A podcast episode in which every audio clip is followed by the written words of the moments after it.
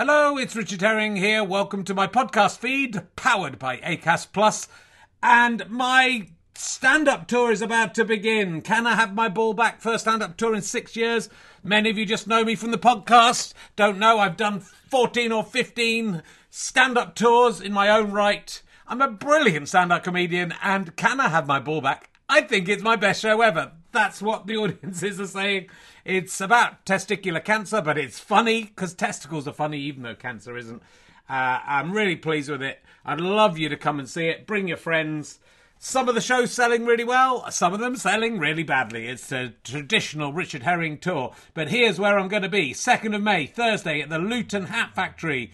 It's a small venue, but there are still tickets left. 3rd of May, I'm at the Berry Hedge End, which is near Southampton. That's looking more full, but still some availability. 8th of May, I'm at the Leicester Square Theatre. There's about 10 tickets left for that one, though I am back at the Leicester Square Theatre in June. And then I'm at St Albans on the 9th, Gloucester on the 10th.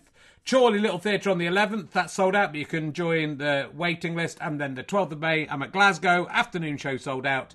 Evening show, extra show, put on, still with tickets. And then there's lots more. Go to richardherring.com slash ballback slash tour or richardherring.com slash gigs. And now, enjoy whatever podcast I've given you. It's free. It's all for you. If you want to pay me back, buy a book, come and see a show. That's all I've got to say to you. Love you. Quality sleep is essential. That's why the Sleep Number Smart Bed is designed for your ever evolving sleep needs. Need a bed that's firmer or softer on either side? Helps you sleep at a comfortable temperature? Sleep Number Smart Beds let you individualize your comfort so you sleep better together. JD Power ranks Sleep Number number 1 in customer satisfaction with mattresses purchased in-store. And now save 40% on the Sleep Number limited edition Smart Bed for a limited time. For JD Power 2023 award information, visit jdpower.com/awards. Only at Sleep Number stores or sleepnumber.com.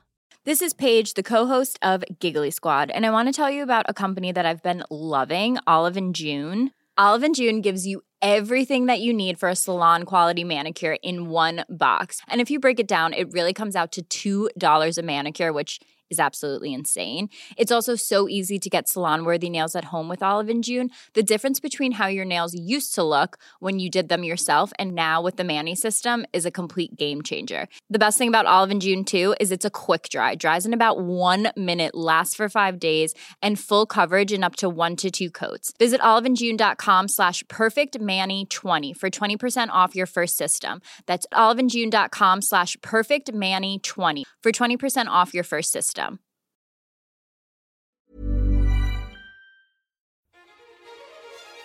Well, hello, my fine friend. I'm Richard Herring, and this is episode 7 of Can I Have My Ball Back? It's a podcast series inspired by my bollocks, one of them in particular, and the terrible trauma that, let's face it, they both went through in 2021. We forget about the left one, but sometimes it's harder to be the survivor than the one who leaves. One of my balls certainly didn't come out of this very well at all. Uh, it's on a shelf somewhere, which is not ideal for testicles. That's not where you want them. You want them in your scrotum. But on the other hand, the other one is now thriving in its new role as a Han Solo testicle. It's, I see my scrotum very much as the Millennium Falcon. So swings and roundabouts. If you want to know more about this story, my book, also called Can I Have My Ball Back, is out in paperback from October the 18th. 2023. It's £11. You can get it wherever you get your books, or good bookshops, probably some rubbish ones as well. If you wait long enough, it might be in the works for £2.99. But don't wait. Go out and buy it now. It's a great read, including stuff that you get in this series and lots, lots more. Anyway, I just uh, will say I'm a little bit under the weather as I record this, so sorry I've got a bit of a croaky voice. But don't worry, it's just a cold. I will survive to the end of this series if it kills me, if it's the last thing I do. Later on this episode, we're going to discover how you can use testes to navigate your way across the Pacific Ocean. Have I gone insane? Maybe I have, I don't know. I mean, you probably need a bit of training first, so I'm not suggesting you should go to the Pacific Ocean just to do this, dip your nuts in, and try and plot a direct route to Hawaii. No, do not try this at home unless your testicles have been properly trained. Give it a go in your bath first and see if you can get from one end of the bath to the other. If that works out, then, you know, maybe you're ready. Anyway, we're going to find out all about that with my guest. astronomer Harriet Witt, who I absolutely adore. But before that, let us first navigate our way back into my own testicular journey. In the last episode, I was suffering from crotch rot, speaking with God, and questioning how much semen a single plum can generate. But what I hadn't discovered yet, for sure, was what was actually wrong with my now excised nadger. I got the call uh, about eight days after the operation. I got a call from a guy I'd not spoken to before. Uh, he tried to keep up the tension a bit. First of all, asking me how the recovery was going, telling me that I'd be walking like John Wayne for a little bit longer yet. Dated reference that the youngsters aren't going to understand. then he hit me with the news. You probably won't be surprised to learn that this was cancer. Um, I'm not sure if I was surprised or not. I'd almost convinced myself that the aberration had been a tiny submarine crewed by Raquel Welch uh, that got stuck in the thin tubules of my groin. But uh, it wasn't the unexpected diagnosis. I was sort of pleased, I suppose, to have that sorted out. You'd have thought the doctor telling me I had cancer would treat it with the utmost seriousness, but he was very upbeat about it all, I have to say. He was like it was good news. He told me the cancer had been safely ensconced inside my ball like the hazelnut in the middle of a Ferrero Rocher. Um, that that is not the correct metaphor. It's actually uh, it's if you're going to compare it to confectionery, it's much more like the plastic pod in a Kinder Egg. But um, it doesn't really matter which chocolate it was. The point was the cancer hadn't spread. They got it all out of me, which was amazing news. However, what the doctor told me next was actually more of a surprise than the fact that I'd indeed had cancer. I learned for the first time in this whole process that testicular cancer has a 99% survival rate. Um, why was I only being told that now, though? I, I just spent.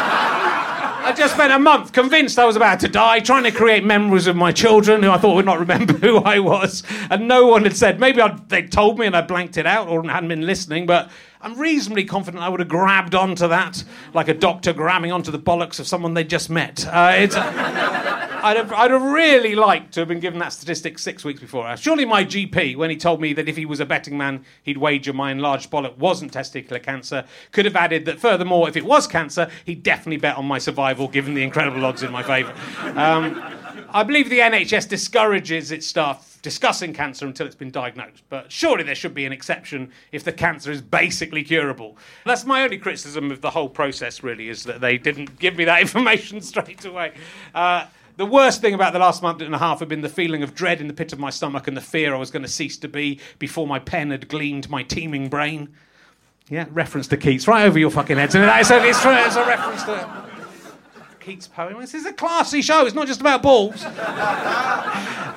I'm sure, still, even with that 99%, I'm sure I'd have managed to conjure up all kinds of scenarios where I snuffed it. I could be the 1% after all. There are 1% who don't make it, and I'm not disparaging or making light of that. That's still terrible. But it would have made me a little bit less afraid, I think, to know that. But it was it was actually quite good to have been put in this position because believing that, as Barry Cryer used to say, I shouldn't buy any green bananas, uh, it certainly made me appreciate what I had, what my priorities were.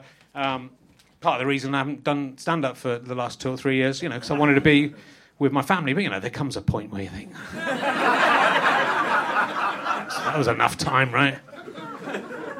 Over the phone, the doctor explained there are two kinds of testicular cancer the good kind and the very good kind. I had the very good kind. Furthermore, if I had one shot of chemo, that would move my odds of survival much closer to 100%. You have a kind of one in four chance of it coming back if you don't have the chemo, and it, the chemo makes it 1 in 20.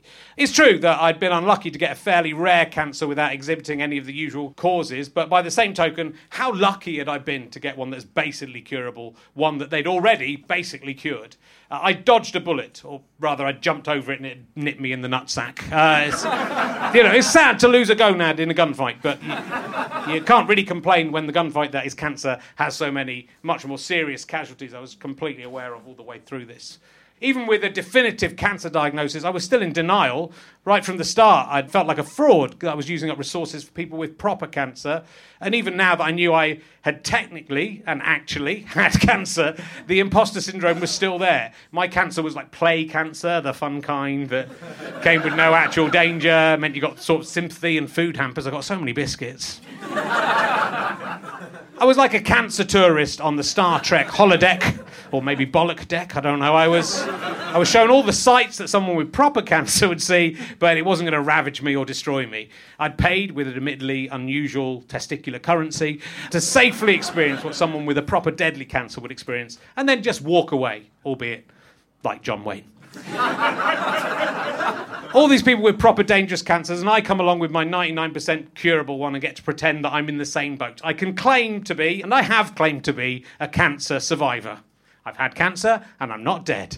Uh, but uh, given that the worst pain I was in was because I had a jock strap on for too long, uh, I can't really see myself being recognised at the Pride of Britain Awards this year. I'm not saying it was right to feel this way, but that's the way I felt. Even now, I stand here and I say this I don't really believe that I had cancer.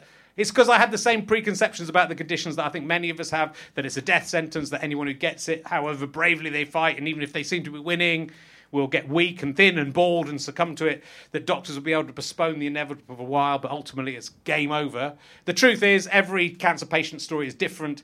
Cancer is often survivable, uh, many cancers are treatable, and people go on to live long lives and die of something else entirely. You know, maybe, maybe, a, maybe a totally different cancer. You know, you never know. You never know your luck, do you? That's the thing.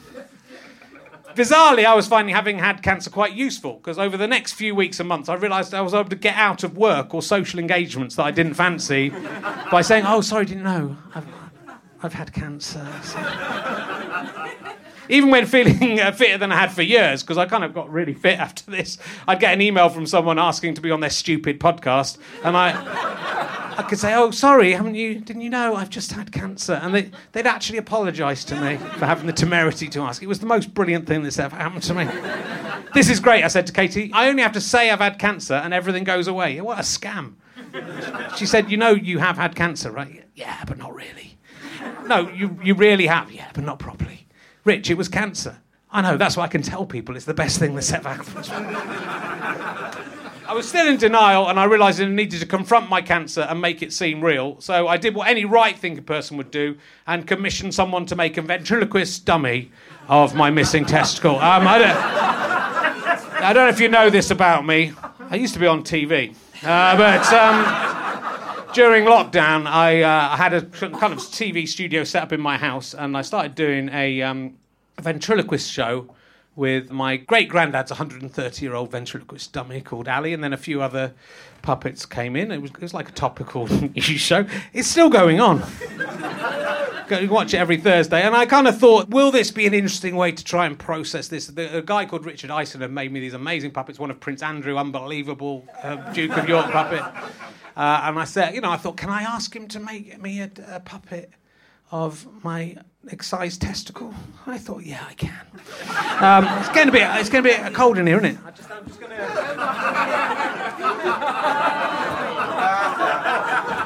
His eyes falling off. Oh my goodness. E on the right bollock. He's called right bollock. Um, for the audience at home, uh, my producer has suggested that I uh, explain what he looks like. He's about, he's just next to my real arm there. First of all, just poking out. He's imagine so. He's about the size of uh, a human head.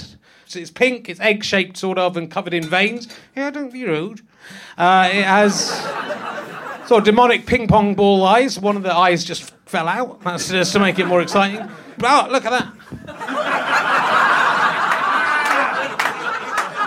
told you they'd take my hand off. I told you. Oh, there we go. It's all right. It's quite hard to do this with a microphone. It has the furrow brow of the Neanderthal and a pulsating pupil on its lower face, inexpertly hidden with some sticking plasters. I've been ill, leave me alone. I know you've had cancer, sorry. Um, maybe the most disturbing bit is it's got a large mouth filled with sort of tombstone teeth. Uh, hey, am I right, Bollock? Look at this, what are we doing? I thought we'd be playing What's Going On. You used to be on the TV, and you what? You're playing a little shitty pub in Angel to about 45 people. What happened? What went wrong? hey, am I right, Bollock? The one I am, I right? Yeah. What happened to the other fella you used to do stuff with? Uh, yeah, I, I, cut him off as well. Uh, it's, uh, So I've got some questions for you, and we'll see how this goes.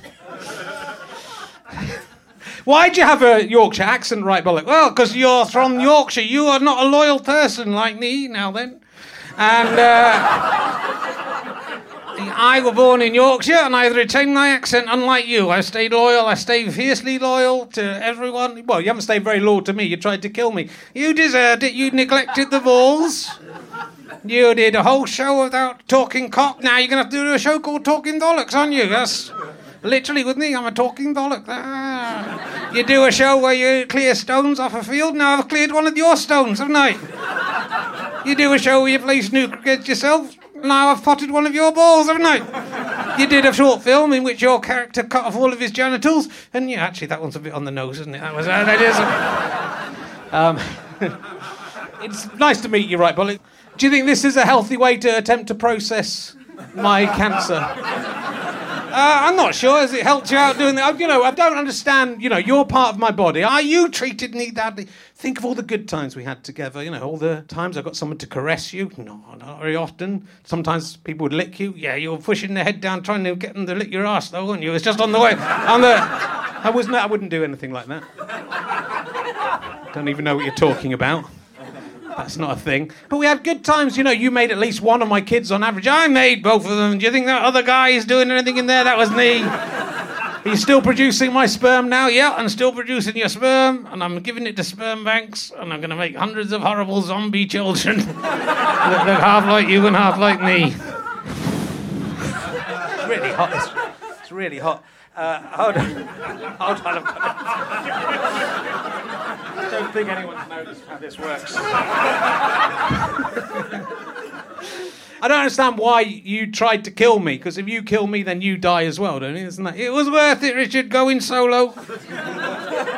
I don't care, he, I'm a right bollock, isn't he? There, there, there, that was right. I've got, I've got a bit hot. That was right bollock.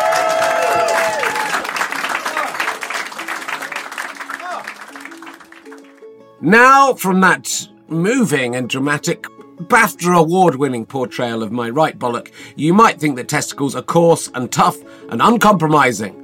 But my next guest, award winning stargazer and scientist Harriet Witt, would argue that their greatest characteristics are in fact their fragility and vulnerability, which none of us like to admit, but that's definitely a big part of owning testicles. I especially know that more than anyone. This is because for centuries, testicles have been used by wayfinders as navigational instruments. Whilst they're still attached to them, I have to say, don't think that people have cut them off and put them in a compass and shook it around and hope for the best. No, their own testicles have helped them cross vast oceans. This sounds absolutely unbelievable, but I promise you, it's true. As you might be able to tell from the long distance quality of the audio in this interview, Harriet is based in Maui, in Hawaii. But through the magic of the internet, we were still able to talk. So I started by asking her what wayfinders actually are. Wayfinders are the people of Polynesia. Nobody is quite sure where they originated, but it looks like, based on genetic analysis, they were Taiwanese people long, long time ago. And they made their way across the Pacific and eventually to the Hawaiian Islands, the most isolated archipelago on Earth. And they never have had any need of the maps or the technology that Western scientists claim are necessary. Right. That in itself is wow. That inspires me. Anytime somebody can do something that the experts claim is impossible, I want to know about it.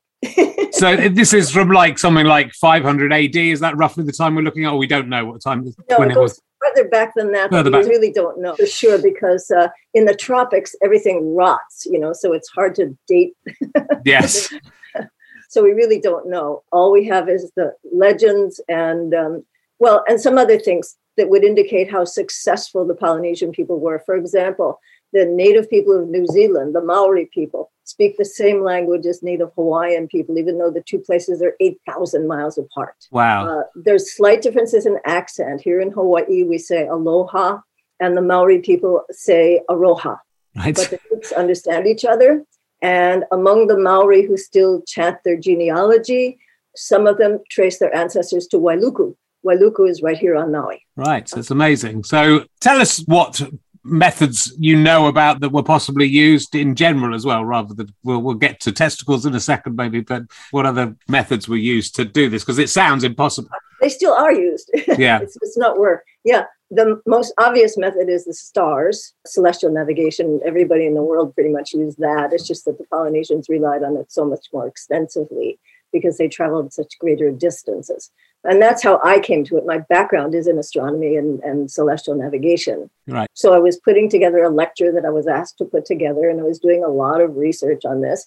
And that's when I discovered the information about the fact that testicles were among the many navigational instruments that the Polynesian people relied on. Right. It sort of sounds bizarre, but would you can you explain how testicles were used to navigate vast distances through the Pacific Ocean? Well, since I don't have testicles, my explanation is probably not adequate, but uh, this is the best we can do.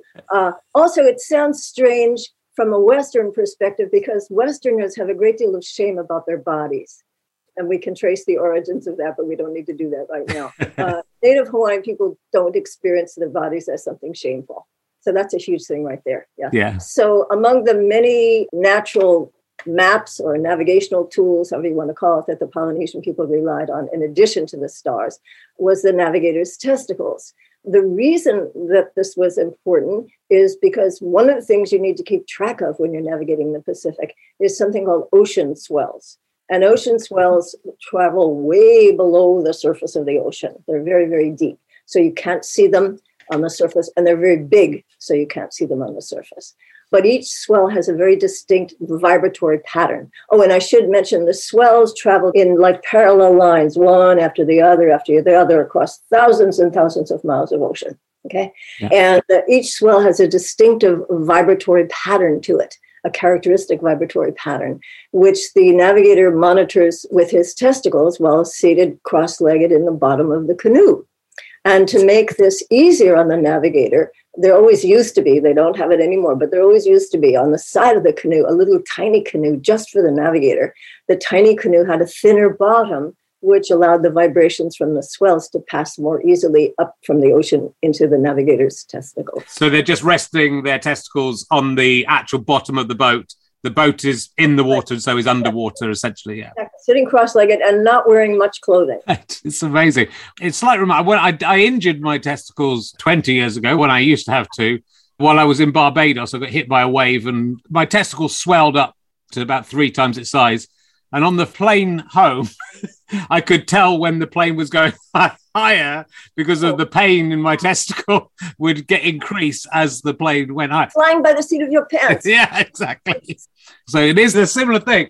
But yeah, yeah. so they, it's using this fragility and this vulnerability because obviously any other body part isn't going to be quite as sensitive as the most sensitive part uh, or as close to the water, I suppose. And the testicles are sort of calibrated in this way because they're not symmetrical and they're at slightly different levels and they obviously can move around as well, depending on heat and that sort of thing as well. So they are this very scientific piece of measuring equipment that I've never heard of anyone else thinking of using them for that. Possibly because you're right that Victorian England scientists would probably have uh, felt too embarrassed to be walking around with no trousers on uh, and measuring things. I love what you're saying about the testicles are all about sensitivity and all about masculinity. And I appreciate the paradox of that because we live in a culture that often fails to appreciate the paradox. we live in a culture that's always either this or that, you know. and uh, if we can't embrace paradox, how can we embrace life? But again, that's something in the West, especially, that we suffer from is that the idea of a masculinity being this aggressive and sort of macho thing comes probably because of the fear of how sensitive you, the, a man is and how a man can be felled by a little a toddler running into him head first but actually you know i think it's so important for men to talk about these things and to see this example of men being you know it, it, it does seem comical to western ears as an initial idea but i think when you actually think about it to see men using something so sensitive to do something so important and beautiful. But of course, it is still it's something that only men can do. There aren't many things that only men can do, and, yeah. and that particular part is something only men can do. And I think it's you know what a fantastic role model that culture is for you know masculinity being more than you know fighting and drinking and screwing when you're doing something so wonderful. Thank you. I'm, oh, you saw so much more in it than I did. well, we have reached quite a moment of philosophical brilliance there, haven't we? I'll have to take a moment of calm to think about it. Anyway, it's advert time. Time to sell some stuff. So let's forget about philosophy. Let's have some adverts. You can think about the brilliant things I said during the adverts if you want. And we'll be back in a sec with more bollocks.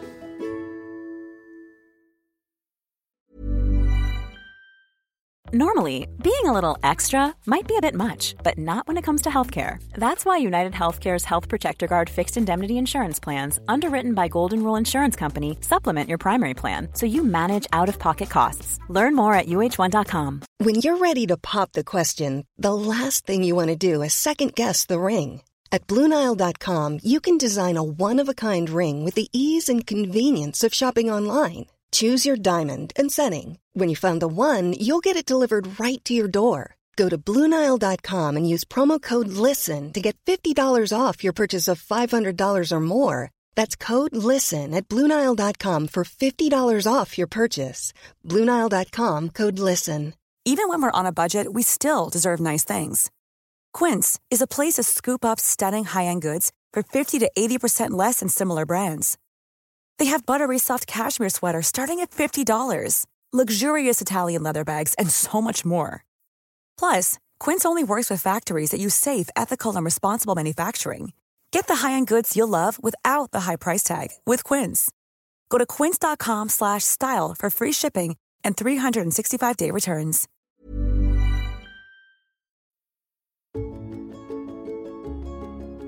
This is Can I Have My Ball Back? And you may remember I'm chatting to scientist Harriet Witt about how testicles could be used to navigate across oceans. I mean, to be honest, if you don't remember that, then what the hell have you been doing? Rewind a bit and listen again because this is phenomenal stuff. I read in your article that the early explorers couldn't believe that it was possible that people could have traveled so far, so they assumed there was some extra continent that was just over the horizon because that was the only way they could make sense of these supposedly primitive people, supposedly not scientific people, managing to navigate in a way that was equal or surpassed, I suppose, even what the scientific instruments could do. Right. Well, you know, the Europeans and particularly the British made a mistaken assumption several centuries ago. The mistaken assumption was that the ocean is random and disorderly. Right. Once they assume that the ocean is random and disorderly, then they further assume that if you want to navigate open ocean, you have to superimpose onto it a man made order with the longitude latitude grid. And it was invented by your people. That's why the starting point of the longitude latitude grid is in Greenwich, England. Yes. You know. but the truth is, if you're immersed within the nature rather than sitting on a big boat above it all, you're actually in tune with what's going on. And I mean, it must be decades and centuries of observation, I'm presuming, that created this. Yes, absolutely. The observation of the ocean allowed the Polynesian people to avoid making the mistake that the British people made. The Polynesian people never assumed that the ocean is random and disorderly. And you know, since then, computer simulations of the ocean have demonstrated that it's not random and disorderly. It has an order to it, but it's not that lockstep mechanical order that the Western mind recognizes. No. That's really interesting. Is this something that still happens to this day then? They are still navigating, but they are not, as best I can tell, using that method anymore. Right. Uh, I'm quite sure that they're not because just recently the email that I received from the Polynesian Voyaging Society was announcing the fact that the new navigator is a woman. Okay. yeah. So is there a downside to using testicles for this? I mean, obviously, like testicles in cold environments can tend to retract and disappear. And presumably, the, even the Pacific's pretty cold. I would think it's warmer than the Atlantic, but it's still got to be fairly cold if you're dangling your bits into it. I love your questions, and I don't know how to answer them. I lecture about this on a regular basis. You know, I live on Maui, and we have a gazillion tourists here. So I entertain tourists with stargazing programs on a Pacific Whale Foundation boat that goes out into the ocean. So I talk about this all the time, but no one has ever asked me the questions. no one has thought about testicles as much as I have. That's the, that's the, that's the problem. And I, I wonder as well if with for me, I'm down to one testicle. So if I was employed in this, what would I be half as good, or, or, do you think one testicle is enough to do this, or do you think you need the, the pair? Sure it would be shipwreck. No, I like your questions because it's reminding me that there's this amazing biointelligence in nature and there's biointelligence in our own bodies that we're not recognizing because we have shame about our body. Yeah. But we need all the biointelligence we can access right now because we humans have really screwed up on this planet. You know? it's definitely true. And I think those years of shame and all the ignorance around this subject, when you look at Western knowledge of this subject and philosophy on this subject, you know, it's sort of crazy how long misconceptions were held in terms of even just things like thinking that one testicle produced male sperm and one produced female sperm. And like uh, that was a sort of Greek idea that lasted until the 19th century. People still thought you could put an elastic band around one to prevent you having a female child or a male child. Yeah, I didn't know that. But and it's also interesting to me from evolutionary perspective because theories of evolution until just a few years ago told us that survival of the fittest means who can fight best. Yeah. Now we're discovering that the fittest are also those who can cooperate best. Yeah. That's a whole new narrative to evolution. Yeah, and I think what I love about this, if, if anyone said, right, I've got this idea and I'm keeping it to myself, it wouldn't have worked. It needed hundreds of people to be in every different place and to share the information their balls had given them and that their eyes had given them. I don't know if you're aware of it, but speaking of communication, the way that they transmitted their knowledge of navigation from one generation to the next was through hula and chant because Right. they did writing. So hula, and I'm not saying that all forms of hula are communicating celestial navigation. There's many forms of hula, but one form of hula is specifically for communicating the knowledge of navigation to the next generation. And that means that your own body is like a moving map. For example, if I were trying to share with you my knowledge of celestial navigation, I would use my waist to represent the Earth's equator. right. Makes sense, doesn't it? Absolutely, yeah. And then I would position my feet at different angles. I don't know how familiar you are with hula, but the hula dancers' feet are usually, not always, firmly planted on the ground. Okay. But you can imagine that there are many different angles that I could have between my two feet.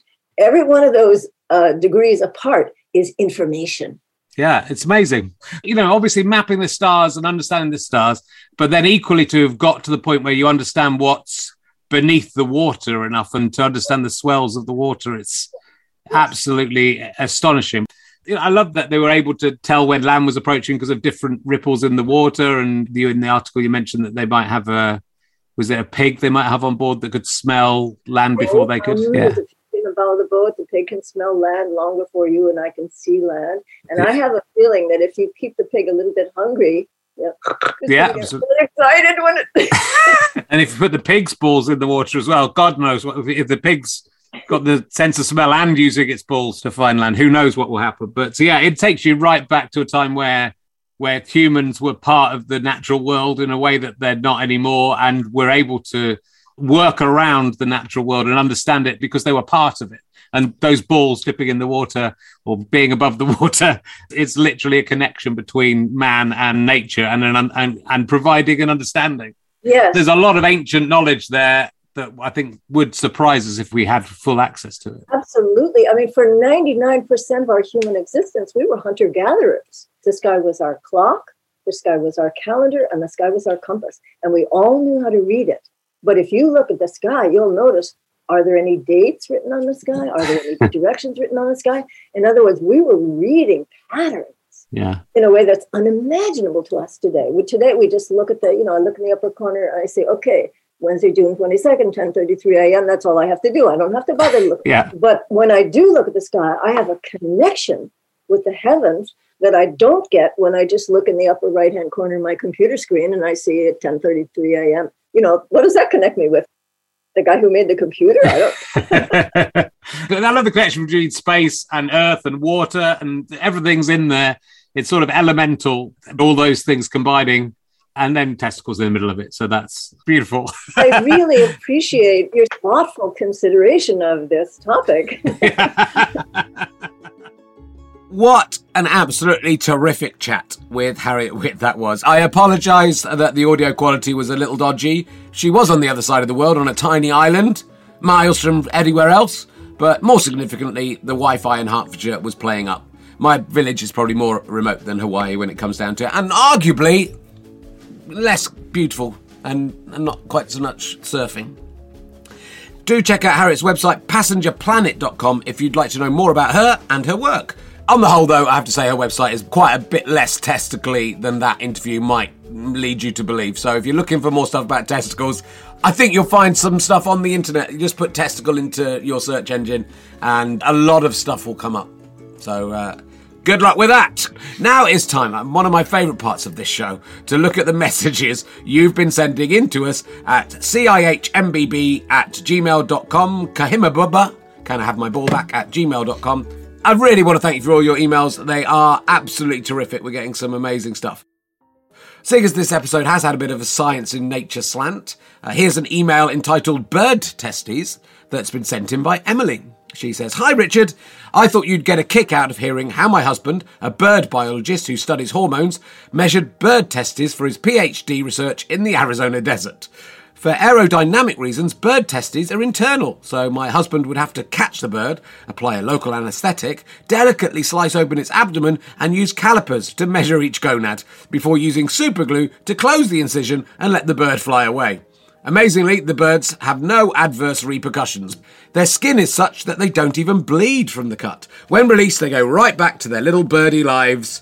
During your very thorough ball based studies, you may have learned that almost all wild male birds go through a yearly puberty where their testes grow in order to produce the testosterone responsible for reproductive behaviours like singing to establish a territory, I do that, nest building, I do that, and of course, mating. Don't do that so much anymore. On behalf of all the humans I know with testes, I'm happy that they only have to go through puberty the once, which is more than enough for cracking voices, spotty faces, and general debilitating awkwardness. Yours, Emily. Well, you know, it is very interesting that various animals have internal testicles, so it is possible, God, to not have them dangling down there where they can be smacked against each other or Shortly after my operation, I went to a kid's birthday party and uh, someone booted a football right into my one remaining bollock and it still hurt like buggery. So it was horrible, but it was good to know that it still worked. But if that was inside like a bird's one, then someone would have to cut me open and super glue me up to get to it. Wouldn't that be better? Maybe not. Our next email comes from Andy, who has two scrotal stories to tell us. Mm, greedy little Andy. Uh, he begins. Back in 1972, at the age of seven, I had to have an operation for an undescended right testicle. I woke up after the operation with my now dragged down right nad stitched to one end of an elastic band. Oh, the other end was attached to a splint on my right leg. This was apparently to reduce the risk of the ball retreating back up again. Well, you know, they're springy things. There were other lads in the ward who had had the same operation, but I was the only one whose surgeon preferred the bollock anchor stitch technique. They were out of bed in less than 48 hours, whereas I was stuck lying on my back for days. The worst was day two or three, when the rubber band had lost some of its elasticity and needed to be wound up again. I'd never known pain like that of it being tightened. I was just seven, remember? I mean, I think even if you were 57, it was unlikely that you'll have had your testicle on a sort of medieval rack on your leg. Even worse than that was one of the nurses was the mum of a girl in my class at school. So to literally add insult to injury, when I got back to school a week or so after coming out of hospital, the whole class knew exactly what I had had done. My next bollock, God, poor boy. My next bollock operation saga was my vasectomy in 1999. Okay, well, that's self selected. At the pre op checkup, I mentioned my earlier ball operation, as my right bollock had always pretty much remained at the size it was at seven years old, which is apparently a common occurrence after such an operation. The young doctor doing the pre med nodded, but wasn't that interested. On the day of the operation, my ballsack was numbed and the procedure began. My big left ball was not a problem and the snip was completed in a minute or two. Then there was some furtling about, then some discussion. Where's the right ball? More furtling. Where the fuck is it? This is a bit sore, I said. Is it the one I had my operation on you're looking for? Operation? Yes, when I was seven, my undescended testicle. Oh, sweet Jesus. The junior doctor hadn't written that on the notes. Look, it's a bit hard to find it. It's not very distinct or developed. But if we don't find it, although it's unlikely to be producing much sperm, we can't guarantee the vasectomy will be effective. OK, go for it then. Then they had a really good look, but the pain became excruciating. Mercifully, an anaesthetist was available. I quickly confirmed I had no problems before with general anaesthetic, and I was knocked out for the procedure to be completed. I'd have done that from the beginning. I think the junior doctor had his own testicles removed by the consultant shortly afterwards. But that wasn't the worst thing. In 1999, I was 34 and had my own local dental practice. When I'd arrived at the hospital on the day of the operation, in the day patient waiting area, I'd spotted three of my male patients sitting there waiting to have their own vasectomies.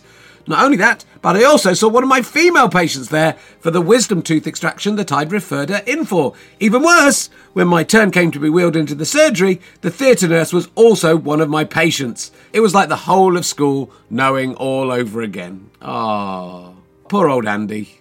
He seems traumatised by this whole experience. It doesn't matter if people know about your testicles. Now everyone who listens to this podcast knows as well, Andy. And they can work it out. You're called Andy, you're a dentist. We're going to find out, and we're all going to come outside your surgery and shout one big ball, one tiny ball at you. And that will teach you for taking people's teeth out. Yeah, I don't like it. You don't like it when your stuff's been messed around with, do you? Sorry, I've got some issues with dentists. Now, you're probably aware that this is an international podcast going all around the world to many countries. People who can't even speak English listen just to hear the beautiful timbre of my voice. And we've had an email from Finland from someone called Miko, which is what I imagine everyone in Finland's called. Uh, maybe I'm xenophobic, I don't know, but I think that's a nice thing. I think he's called Miko and he's eating a little ice lolly. It's covered in chocolate and it's ice cream in the middle, and that's also called Miko. It's not a magnum, it's a Helsinki based confection. Email in and let me know if I'm right, Miko. Greetings from Helsinki. I used to be a student in Birmingham. In January 2005, I started to feel an awkward pain in the side of my body, but I was 25 and not that worried about my health, so I thought it would probably go away soon. When my right testicle started growing in size, the university clinic sent me for further tests at the hospital, and they diagnosed liquid buildup that could be treated. I was given a spot on the waiting list. By now, it was Easter time, and I went to Finland for the holidays. I saw another doctor there, and he told me that it was a tumour that needed to be operated on urgently. They did the op one week later, at which point they concluded that the tumour was malignant and I had cancer. It had spread quite a bit around my body, so I was facing three to four rounds of chemotherapy. I had to notify the university that I was unable to continue after the holiday and that I would be back in the next academic year to finish my degree. Everything had changed, every plan I had, in a very short period of time. It also meant I had to delay a research trip to South Africa that had been planned for the summer. But getting better for the rescheduled trip in the autumn was the goal I needed. When Bob Champion talked on your podcast about needing something to aim for, I felt that to be very true, even if my goal wasn't quite as high profile as his was. Bob Champion, of course, you'll remember, his goal was to win the Grand National. I, you know, you can't judge one goal against another. That yours is just as high profile, in my opinion, Miko. In the end, the treatment worked well, as tough as it was, and by late summer, I'd finished it. After a handful of checkups, the doctor gave me a go ahead to continue my life normally. However, I was told that I wouldn't be able to have biological children, which felt like a big blow, even if I had no particular plan in place to have any, or anyone in my life to have them with at the time. In October, I travelled to South Africa, and in the first weeks, I met a wonderful and enchanting woman who is now my wife. And after many years, we also had a child together, so that is some evidence that unexpected things can happen, even against the odds. Though my cancer was gone, what did remain for quite a while was that same sensation that Bob Champion mentioned in his interview with you. My hands and feet were very cold and couldn't feel much. Any amount of cold weather would be painful, and I would just put them under hot water as often as I could. One time I scared the corner shop cashier as I was giving her money for my purchases, but my hand was entirely blue, like you'd expect a corpse to have, and I had to calm her down by saying I'd been having some health difficulties and this was just part of it. Whilst it may sound like my return back to life was relatively straightforward, in reality it was filled with fear. I was paranoid about any discomfort and felt many times the frightening sensation, oh, here we go again. But the cancer never came back. As long as you're in the care of doctors and nurses, and I thank all of them both in the UK and in Finland, you're being well looked after. And as difficult as it may be at times, it's also bizarrely fairly easy. It's only afterwards, when you're by yourself, feeling your fears, having an ache and blue fingers, that you go through the struggle that no one warned you about. It's then when you can feel quite lonely. Thanks again for the series. I'm happy that you survived this and talk about it. It's important. Well, I'm also Miko. Look, I'm sorry I mentioned ice lollies and you got cold hands. That was insensitive in hindsight. But uh, I'm also delighted, of course, that you survived. And yes, I absolutely get that the months and years afterwards can be very scary. You're obviously very paranoid about it coming back. It's easy to misinterpret things as being something bad, and you know, but that's okay because you can go to the doctor and the doctor will check you up. It won't matter how many times you go in. I, I went in several times in the first year. You constantly worry about it. That is like a burden to bear. But as I hope this series and my book demonstrates, you know, there's so many positives, and survival is one of them. Appreciating what your life is. That's a sad story in lots of ways, but lots of happiness in there as well. And having a child, despite being told you're not being able to have a child, is a wonderful result. So thanks very much for you speaking about it as well. One of the really great things that's come out of all of this is that I'm getting emails from people who've said, "Oh, I listened to your podcast or I saw you on Gone Fishing." and I had the same thing, and I went and got checked out. You know, at least four or five people have uh, have discovered they are in trouble earlier than they might have if we hadn't talked about it. So even for that reason, talking about it is very important. But yeah, do be aware that that feeling of loneliness, that feeling of fear, is very normal and not something to overly concern yourself about. And it does pass. Anyway, that was a serious one. We have one final email for this episode which says Hi, I'm a specialist cancer nurse working in the NHS. I just wanted to say I'm enjoying the podcast. It's a bit of a busman's holiday, but thank you for listening and hope it encourages men to check their nuts at home and with a professional if concerned. Many moons ago, a close friend of mine noticed a lump and went and got it checked out. Thankfully, all was fine. Once the lumpy conkers jokes had settled, there was an acknowledgement that most of us friends would have been too embarrassed to have done the same. There was a tacit agreement that we should all follow his example if lumps or other changes were noticed. So many years later, just last week in fact, when I had blood in my pee and felt like I had been kicked in the crown jewels, I went and saw the doctor and had my plums examined the same day.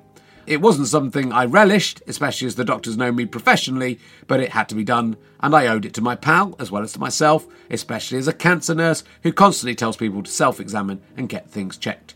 I've been reassured that my NADs are currently fine. Fingers crossed they remain so. Thanks for all the great work you continue to do. I hope your remaining nadger gives you long service and no trouble. P.S. When's International Testicular Cancer Day? Um, I guess November the 19th is a good place to go, isn't it? That's what the men on International Women's Day are particularly worried about. I mean, there's a lot of irony in me getting testicular cancer. You know, all those people who said, why is testicular cancer not talked about as much as women's cancers? And then I got the cancer, so, you know. Someone's looking down at me and laughing their fucking nuts off. Anyway, with that, we've reached the end of episode 7 of Can I Have My Ball Back? Episode 8 is going to be along very soon indeed. But before then, remember to check your scrotal navigational aids. And do look out for my book, Can I Have My Ball Back? It's available in paperback from October the 18th, 2023 £11, wherever you get your books. It's fantastic. It's a perfect Christmas gift. Give it to the men in your life, give it to the women in your life, give it to the non binary people in your life, give it to everyone in your life. There's something for everyone in there. Balls are something we should all know about. It's an enjoyable and fun read whilst taking the subject seriously as well. Can I Have My Ball Back is presented by me, Richard Herring, and thank you very much to my brilliant guest, Harriet Witt. I am, of course, indebted to my producer, Ben Walker, more so for this podcast than any of the others. He's done a fantastic job on this one. Thanks also to Chris Evans, not that one, or that one, my researcher, Alex Hiscock, George Lingford, the incompetent sound man, and to be clear, the Zoom interview sound was nothing to do with him. That was entirely the fault of the internet connection in Hertfordshire. It wasn't the fault either of Rich Evans at Syncbox. So thank you to him for not being involved in that debacle. I'd also like to thank the Bill Murray and the Phoenix where I recorded the stand up. The music is by Gustav Holst, you know, another man who used the planets to navigate himself to success in a way, I suppose. Uh, thanks also to BMG Music Library. This is a Go Faster Stripe, Sky Potato, and Fuzz production.